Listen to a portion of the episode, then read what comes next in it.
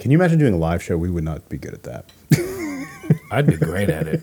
This is No Politics at the Dinner Table. I'm Tony Biancasino. And I'm Amit Prakash. Today, we're having a somber uh, podcast with a special guest. Yes, um, I I guess the sobriety is uh, fitting for the topic. Oh, I'm going to start drinking soon. Okay, okay.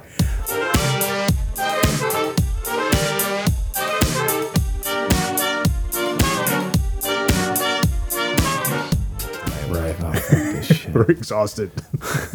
I'm exhausted. I At I'm some point, we're gonna get so sick of talking about Trump because, like, we're not comedians. Like, comedians love this shit. Like Yeah. late night shows, those guys. This is like the greatest thing to happen to it's them. it's suddenly like really dark comedy though. You know, it's like the. Kind of. I mean, it's like it's kind of like Bush was. the Bush, yeah, In the second that's true. administration, we already knew Bush Right. was a scumbag. It was horrible, It was like literally murdering Right, people. right. Uh, so I don't think it's any different. but I don't know. It's like with Bush, there was like the accent and like. But there was Cheney Right. behind Bush, who I actually think is equally as scary as Donald Trump.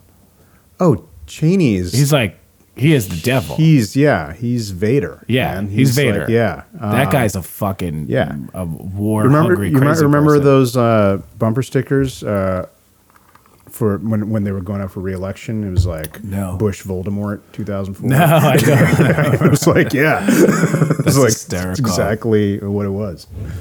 Yeah, I mean, this guy's going to be horrible, but we've we've had horrible people. Yeah, this is a different type of horrible. He's just really aggressive. Like, and he has no. I mean, the thing about Bush and Cheney is like they at least like dodged questions, where this guy just like fucking attacks you. I mean, that thing with BuzzFeed was incredible, where he's just like, sh- or CNN, where he's just like, "Shut up! I'm not talking to you. You're fake news." Yeah. fake-" and that's like, Yeah, how long can you keep that up he, for? he's weird. He's he's actually really good at making fun of other people, Yeah, and he can be funny. Um, but he doesn't. You don't ever see him like laughing or joking. no. Um, Did you read that? Bush did that. Franken Bush did that. Bush laughed a lot. Yeah. and you know I hated him for his laughing because he was doing horrible things. Yeah. but he he was in the in a, in his own way he was a human being. Like, he was just like a horrible one. like- but but this guy just seems like a I don't know like sociopathic or something. Just like At least like Bush paints naked pictures Oh, of himself. Makes him somewhat artsy, I guess. bathtub feet. I mean, he's a better painter than we are. Yes, that's true. Maybe not Jeet. Jeet's an artist, but me and you. I mean, Bush is a better painter than us. he's he's had a book published. Did you know that About painting? of of, of his paintings? Yeah, Yeah, I did not know that. yeah. they're not horrible. I mean, I wouldn't want Okay. one in my house. I'm just saying, it's like it's like it's it's it's shockingly not horrible. Like you would think he would just like so you find him shockingly competent for uh Yeah, for like you would he think is. he would paint like a sun with sunglasses, Right. You know, like sipping a drink or something. Right, But he actually right. like kind of paints really Yeah. Mm-hmm. weird looking people, Yeah, I mean, president of his fraternity, cokehead, right? uh, recovering alcoholic. Is he recovering alcoholic? Oh yeah, Wow, that was his big thing. It was like I turned forty and I quit drinking. 40? You know, yeah, yeah, yeah. Oh, he quit at forty. yeah, it was like literally a statement during the campaign. It was like I, quit drinking. He's probably a nutcase Oh when he drank. can you imagine? Yeah. Can you? im- I can't imagine actually. He's probably a lot of fun. Yeah. I'd like to get him sauced up and just be like, dude, you know you you know you sucked, right? All right, so um, we're gonna call my friend from grad school, um, and we're gonna talk to him about what's going on this week. Um, and there's a ton of news, obviously, political news going on this week. Right. But one sort of broader thing, broader question in American life, uh, is how we punish people. Yeah. Um, for misdeeds, um, and in particular, the most egregious misdeeds. So this week, for those who might have heard, but they might have gotten lost in the shuffle with all the other news, uh, Dylann Roof, the killer um, of nine people Yeah. in Charleston last summer, 2015 summer, I should say, um, was convicted of death in South Carolina. Um, and so we're going to call up uh, Moshe Temkin from Harvard University. All right, let's do it. And uh, have him talk about it. Let's get him on. All right. Hey, Moshik. Hey guys, thanks for inviting me. All right. Um, thanks so much for doing it. Um, so before we get into it, so um, we're going to chat about uh, one of your favorite topics. Um, but but um, what before we get into it, I'd, could you just say a few words about yourself, who you are, what you do, um, what your interests are? Sure. Uh, so I'm an associate professor uh, at Harvard at the Kennedy School of Government. Uh, I'm a historian, and uh, my field, my general field, is uh, American history in global context, global perspective in the 20th century. And among other things, I work a lot on uh, transatlantic politics and comparisons, uh, and that's I think where we get into the death penalty. The death penalty is a topic I've worked on quite a bit in the past several years. Um, in particular, comparing the United States and its history of the death penalty with uh, the death penalty in other parts of the world, especially in Europe, um, where, as you you all know, it's uh, uh, basically been abolished, right? So by uh, kind of uh, in uh, in terms of looking at the death penalty is kind of focusing on one particular question, which is why does the United States still have uh, the death penalty, right? And, and it's kind of uh, a weird outlier uh, in the you know so-called Western world. Okay. Um, so yeah, that's what I do. Great. Wow. Great. Um, so th- funny you should be pursuing that question because that's one of my major questions is that why why well, I mean in general why is it and and before we get into that answer which I'm sure is pretty complex um, I just want to say a few I looked up some stuff about uh, South Carolina and I don't know how much you know about South Carolina or you know southern states and their execution practices versus other states that still do it. Um, but South Carolina, from uh, and this is according to their state records, since 1912 to 2011 has had 282 executions, uh, and the bulk of them have been carried out between 1912 and 1960. Um, right. The youngest person there to be executed uh, was a 14 year old black boy, um, and the oldest is a 60 year old, 66 year old black man. Um, and since 1995, you get a choice now. So Dylann Roof is going to have a choice, which he has to decide within 14 days, according to the law. Does he want to be electrocuted or does he want to get the lethal injection? Oh, um, because they right. still practice both. So I, I was just wondering, in terms of those stats, um, Yeah. comparatively, you know, within the United States, is is South Carolina for a state that still practices the death penalty? Is it a norm? Is it more pronounced? Is it less? Yeah. Um, so South Carolina is one of uh, 31 states in the union that still have the death penalty on the books. Uh, so you've got 19 states that uh, you know got rid of the death penalty. I live in Massachusetts, uh, which uh, does not have the death penalty since uh, eight, 1980s. Um, some states have kind of gone back and forth over the years, right? You know, California, New York State, other states. Uh, South Carolina is considered. I mean, I don't have all the numbers in front of me. You mentioned, you know, the, the, the stat you gave is really interesting. It is a what I would call a sort of consistently executing state in the sense that you know have some states that have the death penalty on the books, but don't actually. But they might have even people on death row, but they're not. You know, executions are are actually kind of rare Okay. uh, which is a whole separate category. Then you've got, uh, you know, among the states with the death penalty, you've got states that are probably generate, as it were, the bulk of executions in the United States. Number one by far is Texas. Okay, uh, Florida is another big executing state. Georgia, um, South Carolina is a relatively small state, but it's you know it has it's up there, right? It has uh, you know it has a death penalty. I don't see it abolishing the death penalty anytime soon. And as you alluded, uh, like many other southern states in particular, death penalty there has a uh, kind of egregious racial component to it. Uh, that is the uh, both in terms of absolute numbers and then also relatively speaking. Uh, you know, you'll find that uh, black uh, you know, defendants convicted uh, are going to be executed in higher numbers than whites, uh, and that's a major feature of the death penalty. I'd say nationwide, and especially in the southern states, and I wager that you know, in particular, in a place like South Carolina. Okay. Um, so, what do you make of this? I mean, were you surprised? Um, I don't know how much you followed the the roof case, Yeah. um, but in the fact that he was given the death penalty, there, you know, when they had Yeah. some of the family members come, um, Right. they offered forgiveness and things like that. Um, I mean, there was a lot of um, anger Right. and, and rage as well, but there was also sort of moments Yeah. of forgiveness. But yet, um, the the jury uh, was unanimous here. Um, so, why? So I, I guess that goes to a sort of larger question: is why you know South Carolina is just you know uh, I guess the spotlight's on it right now because it's the roof case. But why is it the case that the U.S. still does this? So, a couple of things here we kind of need to uh, look at a little bit separately.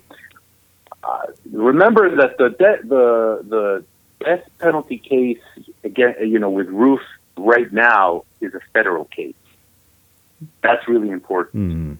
So he actually is going to be, you know, South Carolina prosecuted him and sought the death penalty.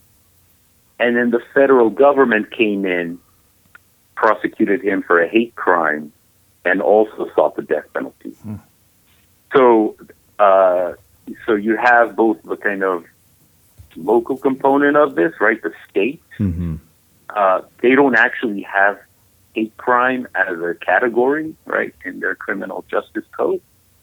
Uh, but the federal government, right, the Attorney General, Loretta Lynch, uh, decided that they wanted to they wanted to come in and prosecute this as a hate crime, and then they also decided to go for the death penalty, even though, as you point out, uh, there were, you know, several, you know, victim family members and other people from the, um, you know, people around those who were killed who talked about forgiveness. And you had the president himself uh, going there, and remember, of course, the Amazing Grace and talking about Right. forgiveness and so on. And then the president's administration came and sought the, the death penalty. Uh, now, I, I mentioned this also because Ain't that there's, Obama uh, yeah, well, I mean, it, it's he's been consistent. I'll, I'll you know, the, in Massachusetts, as you know, we we've had the uh, a few a couple of years ago, we had the uh, the Tsarnaev case, Right. uh, the Boston Marathon bombers. That's also it's, a, it's also a very interesting kind of way to analyze. It's also a federal case, and they also sought the death penalty in a state that doesn't have the death penalty. uh, and I'm going to digress here and talk a little bit about. I know you want to talk about Dylann Roof. But there's a couple of things to say about Tsarnaev that I think will help explain a lot of what's happening with Dylann Roof as well. Um, in the Tsarnaev case, right, with Dzhokhar Tsarna- uh, Tsarnaev on, on trial, so, you know, it took place in, in Boston. It's a Massachusetts case. Massachusetts doesn't have the death penalty. And statistically, you know, polls show that overwhelming majority of people in the state, and particularly in the city of Boston, uh, are against the death penalty. And yet the federal government, uh, you know, prosecuted this case in terms of, as they always do, in terms of bringing justice for the community, bringing closure to the community. And even then, you also had uh, some, not all, but some victims' family members and others from the community talking about uh, that they don't want the death penalty be, to be applied here, that that's not what they consider to be justice. Um, and in choosing the jury, and this is very important, in choosing the jury, the prosecution, uh, which is sent by the Attorney General, uh, make sure that every single person chosen for the jury is in favor of the death penalty, or at least is accepting of the death penalty. So you get this crazy situation where, in the name of bringing justice to the community, they go out of their way in jury selection to get jurors who are in favor of the death penalty. Uh, and they're and a minority. yeah, and they're they they're a minority in the state. They represent a minority in terms of how people feel about the death penalty. And again, it So it's not nothing to do with Massachusetts. It's something to do with federal government policy regarding the death penalty. Now, why am I talking about this all in terms of the Dylann Roof case? It's because there's a large perception in this country that the death penalty is, you know, kind of like some retrograde thing that belongs to these I don't want to, you know, backward states uh, that haven't seen the light, uh, and they have the death penalty. But uh, it's also, you know, the case that the federal government itself, the Obama administration, uh, is, you know, makes the death penalty a kind of a, a, a, a kind of a central part of its of the way it punishes people for for certain crimes, right? Um, and that's also been the case in, in, in South Carolina. So there's been a little bit of confusion. I was reading kind of, you know, uh, about the case uh, in the past couple of days again, and, and I saw that people aren't actually aware uh, of who's actually been, you know, prosecuting this, right? Because there's on the one hand the state, and then the, on the other hand the, the, the federal government. So yeah, so they're going to take. So so in this case, they've have both of them launched their cases, or just the one? Is it just the feds who've done this well, right now? For the one that we're lo- the, the the one that we're looking at now, it's it's the federal case. Okay. They're the ones that did the yeah. It's been their pro- their prosecution. So And did the You know, Boston it's guy? It- it- did the Boston guy it- get the death penalty? Oh yeah, he got the de- he Wow. got the death penalty. Now, in both cases, in the case of Tsarnaev and in the case of Dylann Roof, uh, getting the death penalty is only the beginning. Uh, there's going to be, you know, years of appeals. Uh, if he's, uh, you know, if uh, either of them executed, it's not going to happen right away. Right. Uh, if it happens at all, it usually happens after you know a long process. Um, and to me, that's part of the story of the death penalty in the United States. It's not just about executions themselves; it's also about you know this. Uh, uh, it's also about death row, right? You've got people who've been sitting on death row for years and years in isolation, um, and uh, we also know, of course, uh, that the there are cases in which this is not true of either either Dylann Roof or Dzhokhar Tsarnaev, but you know we've had and we still have people who are on death row, or people even who have been executed who have been um, exonerated, uh, or you know DNA testing shows that uh, they're innocent, or that uh, you know the trials were found to be very problematic. Um, and so, you know, the death penalty is a is this kind of m- machinery, right? It's a whole system. Right. I think that's another important thing to keep in mind. the the U.S. How does it compare? Who are the other sort of great executors of the world? Oh, so uh, we're we're we're in great we're in great company. uh, we, you're you're, you're going to love this. So uh, you know the top executing countries. We're I think uh, uh, in the most in the past several years we're uh, at about number number four. Okay, Wow. so we've got China. Uh, we've got uh, Iran. Uh, other top executing countries include uh, Iraq, uh, Pakistan, Oh uh, Yemen, Saudi Arabia. You know, so And uh, the I believe that we're yeah. No, you. I think you know we we're ahead. We're well, I think we're after uh, China, Iran, and uh, I can't remember. I think it's Iraq, but don't don't. I don't have it in front of me. But I, I'm pretty sure we're we're number. I think we're number we're number four now. I'm just giving you absolute numbers, right? If you look in terms of per capita, then you get a different you get a different list. Um, and uh, you know it's it's you know different kinds of measurements. But yeah, those are those are our peers. Wow. Uh, and uh, there are other countries. You know, the other two the other two countries in the world that are democracies that have the death penalty on the books are India and Japan. right.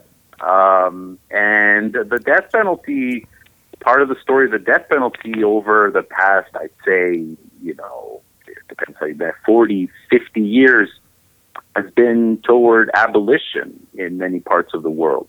You know, in, Latin, in most of Latin America, it's been it's been abolished. In uh, in Europe, Europe, you know, Europe, it doesn't exist anymore as a as a kind of condition of belonging to the EU, right, or even the Council of Europe. You're not allowed to have the death penalty on the books. You know, Ru- Russia doesn't have the death penalty. The big bad Russians don't have the death penalty. Right? No, Turkey does not have the death penalty. Wow. Uh, no, we're, I mean, uh, you know, Egypt does have the death penalty. Uh, just to give you a little sense of you know where we are. So the U.S. is really just to give you a kind of global sense of how much uh, we're an outlier if you think about it. You know, in terms of uh, north and south, east and west, etc. Um, why now? That's the that you know that's the big question. Why does the United States still have the death penalty? My, my take on this is, and this goes to I think the Dylann Roof case is really uh, a good example. Uh, we are uh, we we are really focused on those of us or those of those people in the United States who are let's put aside those who are in favor of the death penalty and they think that it's a great thing. Let's put them aside for a moment. It's actually interesting that even in many countries that don't have the death penalty, if you actually take polls, you'll find that the, a lot of the public is in favor of the death penalty. Right. And there are countries that abolish the death penalty uh, even when there wasn't great support for abolishing the death penalty. France is the best example I know of this. France got rid of the death penalty in 1981.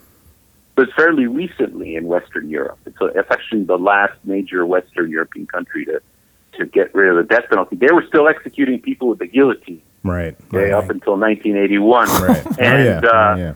yeah, and so it's so you know in that sense, it's not that Americans are more bloodthirsty than other people in the world.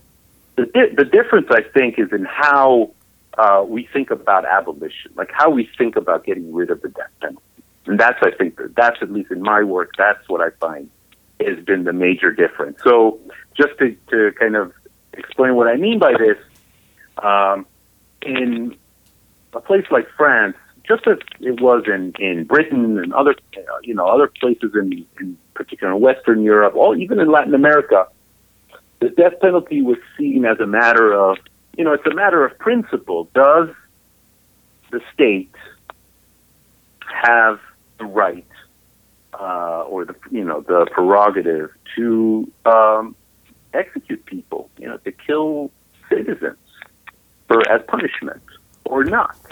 You know, it's a, a very basic question. And they, for various reasons, you know, from a kind in a very top-down process, politically, they decided that the answer is no, because it got connected to especially the human rights issue, right, in terms of human dignity.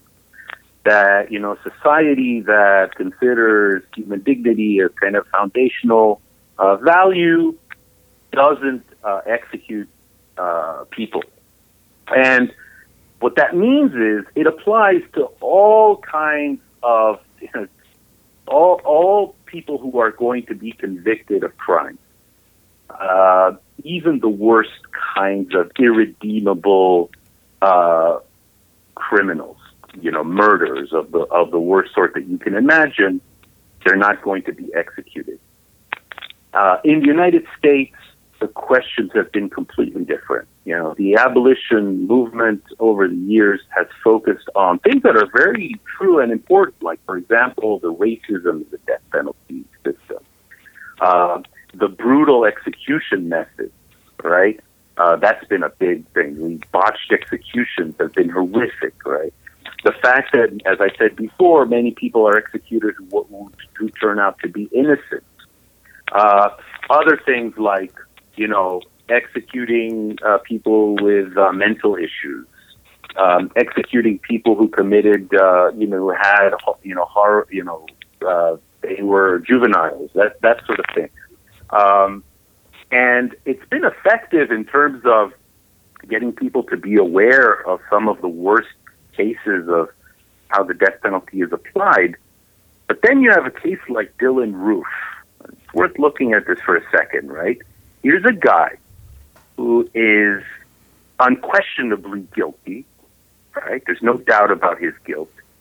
He had a fair trial, right? As far as as far as we as we can see, he uh, has, you know, uh, he's white, right? So there's no kind of you know racial discrimination there uh, in that sense. Uh, and assuming that they can find, you know, a way of executing him that is not going to be a botched execution, you can also execute him very effectively, right, and easily. And So he's, and he's what he- remorseless. And he's remorseless. He has no redeeming qualities. He, Yeah, there's there's nothing. nothing. You know, there are a lot of cases death penalty where you know in American history we've had many cases. They just get you know the Leopold and Loeb case, many other cases in which uh, Sacco and Vanzetti, which I worked on. These are people that get executed, but they're in, they get rehabilitated in prison, or they impress people with their wisdom, or they uh, they show their humanity.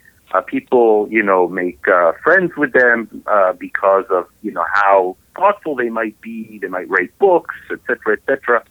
This this person, Dylann Roof, has none of those qualities. He's remorseless. He's clearly a, a you know he's a, he's a he's an, a racist. He committed a hate crime. Nobody has anything good to say about him.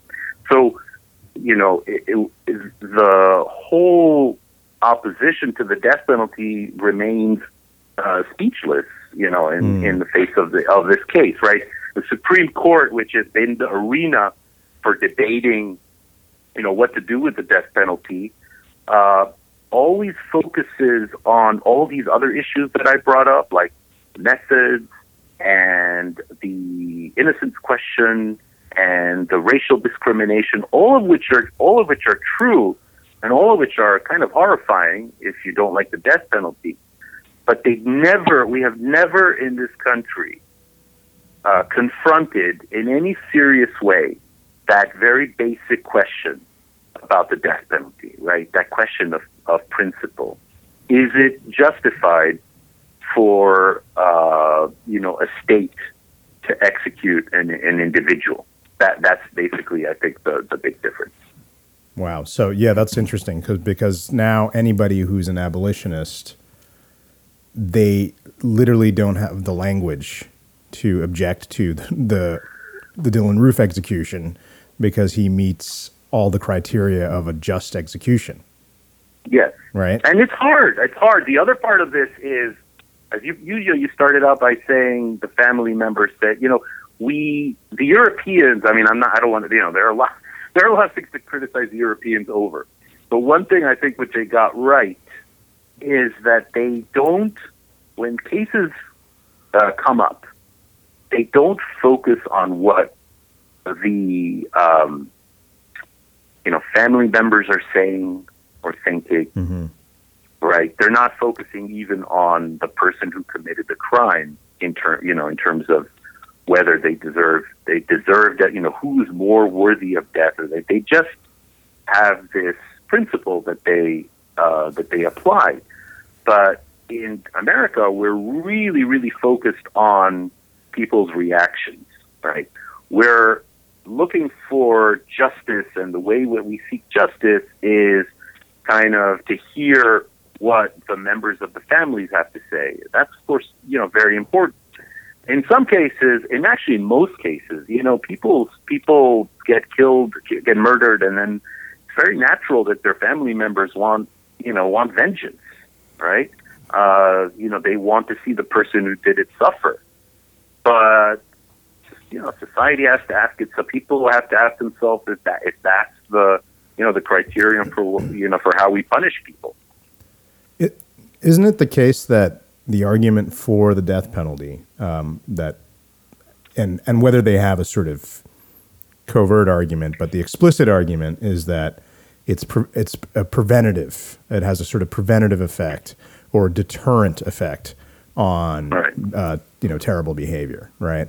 And so, Right. but it seems like what you are suggesting that this is really about revenge. Um, well, deterrence is is has been kind of an argument that has come up. It's it's not very convincing, in my opinion. I think it's kind of a red herring. Um, there, are, you know, there are studies that have been done that show maybe deterrent. Some study, other studies that have shown uh, maybe they're, you know, it's very hard to prove in a society that is as violent as the United States is, right? How can it be like if we're executing people as a deterrent? How is it that we have, you know, more, uh, vi- you know, more violence, murder, uh, and crimes against, you know, people commit against other people in any other kind of comparable country? All right, there's kind of like a con- there's a contradiction there. So I don't find that I don't find that convincing at all. What I think, if you look at the case of Dylann Roof, um, I think that what's going on here is that because, as I said, it's a federal case. The federal government, uh, the state, is asserting its power. Right. This is uh, the the state basically uh, determining that it has the power of, of life and death over the individuals in the state in cases of uh, a crime that it defines as worthy of the death penalty. That's what I think. I think this is about state power. If a state were to not seek the death penalty and then the federal government were to uh, seek the death penalty, who who wins that one? Uh, I think that's let, let me go back to a concrete example. So, in the case of Tsarnaev in, uh, or actually even the Dylann Roof, that uh, in that case, it, both the state and the federal government were going to seek the death penalty, Right. but the federal government intervened and took it on as its own prosecution because they wanted to apply the hate crime issue. Right. okay? Uh, with Tsarnaev, that's a more stark example because, uh, you know, if you're the crime was committed in Massachusetts by uh, two, you know, brothers who grew up in Cambridge, Massachusetts, or you know, one, you know, they were living in Cambridge, Massachusetts. It took place in Boston.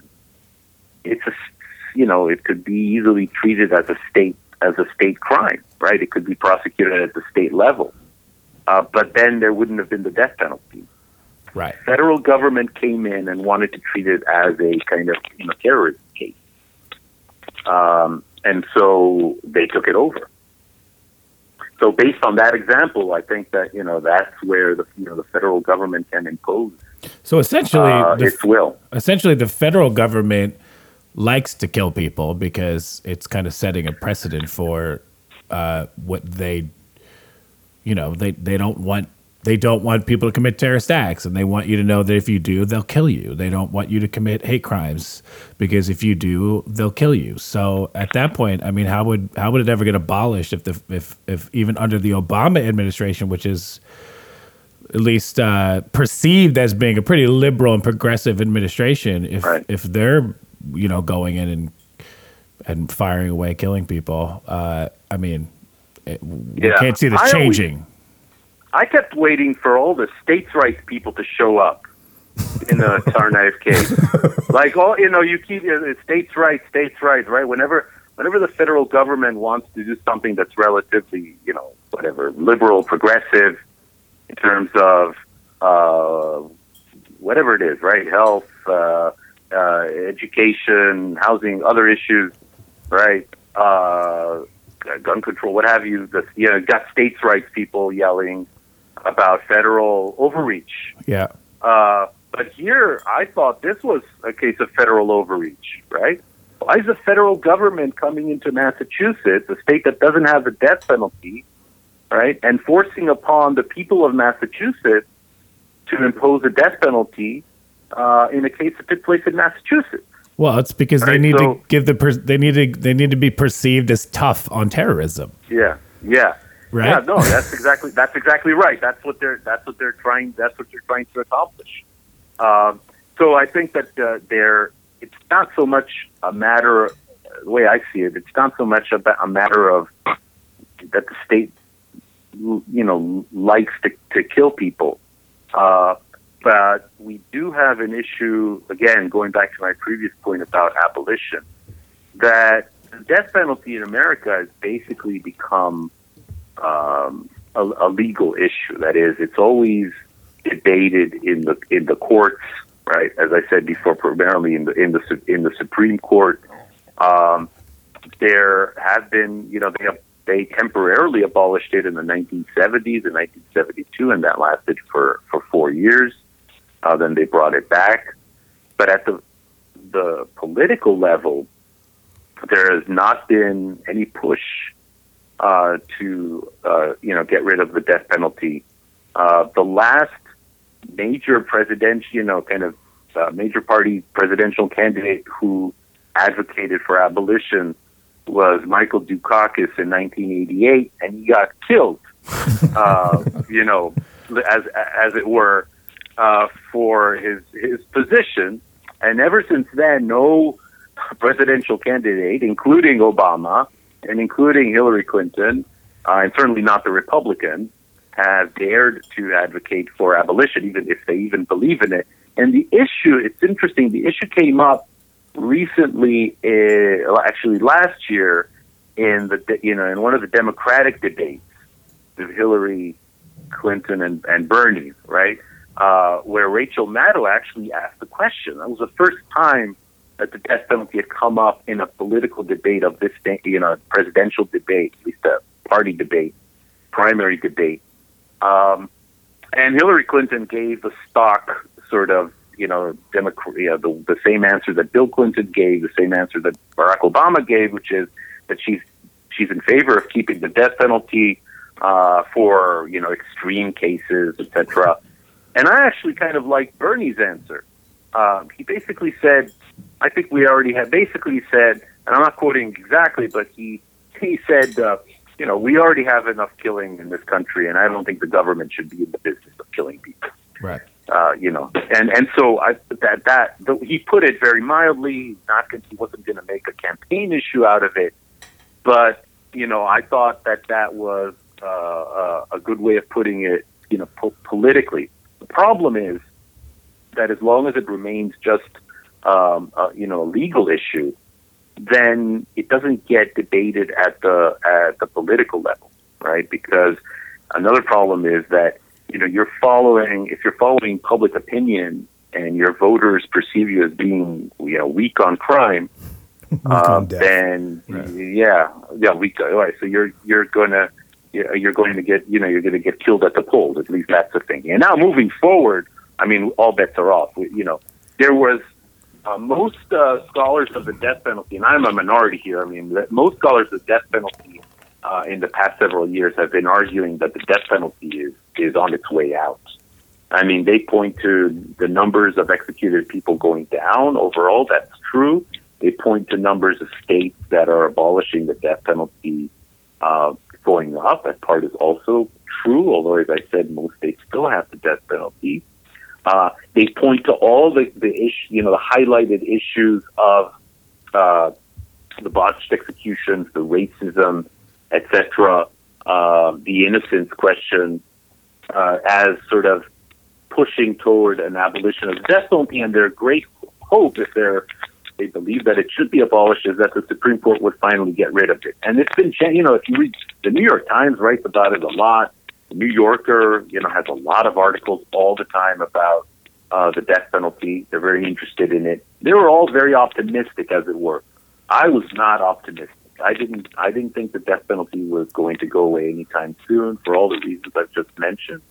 And now with this kind of you know Trump era that we're entering, uh, I, you know, I really don't think that the death penalty is, is going away, especially if he gets to make a you know one or one or more Supreme Court court appointments. Right. Right. Wow. So there will be more death penalty cases for us to talk about. I, I suppose so. Um, You know, the problem with those cases too, though, it's like it really takes a human being trying very hard to keep emotion out of your decision if you're for or against the death penalty because you know with the boston terrorist or dylann roof like we said i mean there's no saving grace with this guy i mean No. he, he really he really deserves to not be here but do you really want to give that power to politicians really and uh, i for one do not um, just because there's been cases where people get killed who didn't do it. So if there's even a fraction or a, or a percentage that's that's not a hundred percent correct all the time, you just Well, I mean, how I think could you, how what could you do it? Moshik's suggestion was that even if you know, a hundred, like Dylann Roof, 110%, right? Right. We know it. He's horrible. Right. If anybody, we can say deserves to die or whatever, Right. it's this guy, Right. right? Yeah. But the larger question, which is the question that hasn't been asked, if, I, if I'm listening to you correctly, Moshik, um, is that should the state have that much power? Right. And I say no. Right. Yeah, like, you know, category, category. So, I mean, that's that's the test, right? So let's say, you know, we've found a way, we find a way to only, you know, we get the DNA science to the point where we eliminate all doubt, right, as to getting the right person Right. and we make sure that the death penalty is racially equal, right? We get somehow magically get rid of the, you know, the kind of racial the racial disparity, the, the that is, uh, you know, disproportionate numbers of, uh, you know, black people who are executed over white people, uh, and we find the most effective, painless method of executing people. Uh, you know, and we and we make sure that you know we do it. So you know, all if you if you tick all these boxes, are Right. you do you still execute? That I think that so that's the that question we have not faced. We we haven't we haven't had a debate really in this country, at least not in many years, over that question. I use the uh, slavery analogy, like of just to give another example. I, I wrote about this elsewhere, which is that uh, you know if you're if you are against slavery in the 19th right before the Civil War, right? You you you you, you want to get rid of slavery, and you're making an argument against slavery.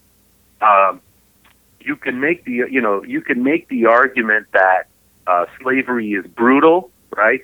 You make the argument that slavery is is, is racist, right? You can make uh, the argument that slavery is is arbitrary and ran- random, you know, the way that the death penalty sort of is. Uh, but you're, I don't think you can be a, an abolitionist if you don't state as a matter of principle that one man should not own another man as property, right? So for me, the analogy works that the death penalty, right? You can make very effective arguments about how the death penalty is broken, the system is broken, that we risk executing innocent people, that it's racist, that the methods are, are cruel and unusual, uh, et cetera, et cetera. But until you confront the principle, as I mean, I think just you know just echoed that you know you have to decide whether uh, the state is in fact entitled to you know execute people. Then you haven't really addressed the issue of the death penalty, and that's the big difference. That's what the Europeans did, for better or worse. I mean, some people might not agree. But what the Europeans did, they also have horrible crimes. Look at Breivik in Norway, right? Right. Uh, four year, about four or five years ago. One of the most egregious, horrible, irredeemable cases of mass murder that I've, I've ever read about or heard about, right? So they don't have the death penalty in Norway. Uh, they gave him the maximum sentence, which, by the way, is 20 years, not even life sentence. Uh, he's going to be out at some point, right? So uh, it's not that you know That's they. nuts. yeah, they he was, I heard he was they- complaining about his reading material. he is. He's got a human rights trial coming up, and so maybe maybe the Europeans are taking this human rights thing a little too far, right? Right. But uh, but I guess I'm, what I'm saying here is that they've kind of solved that issue by applying the principle to everybody. Uh, whether you know people have committed something, you know, did, it's a it's a crime that you're saying, well, is it worthy of death or not worthy of death? Still in Roof, we have a clear cut case. I agree with you. I mean, and and of course, there's going to be emotion, especially for people like us. I mean, he represents, for me, right, the the things that are most horrifying that you know one human being can commit against other human beings. Right? If anybody, right, is worthy of being executed, it's it's this guy. But that I think that's the that's the test. That's where it's it's it's most difficult. to be against the death penalty. Well, I'm sure the Trump administration will have a judicious, deliberative Yeah. discussion about all this. And Well, um, that's what they do. They do judicious, right? Right.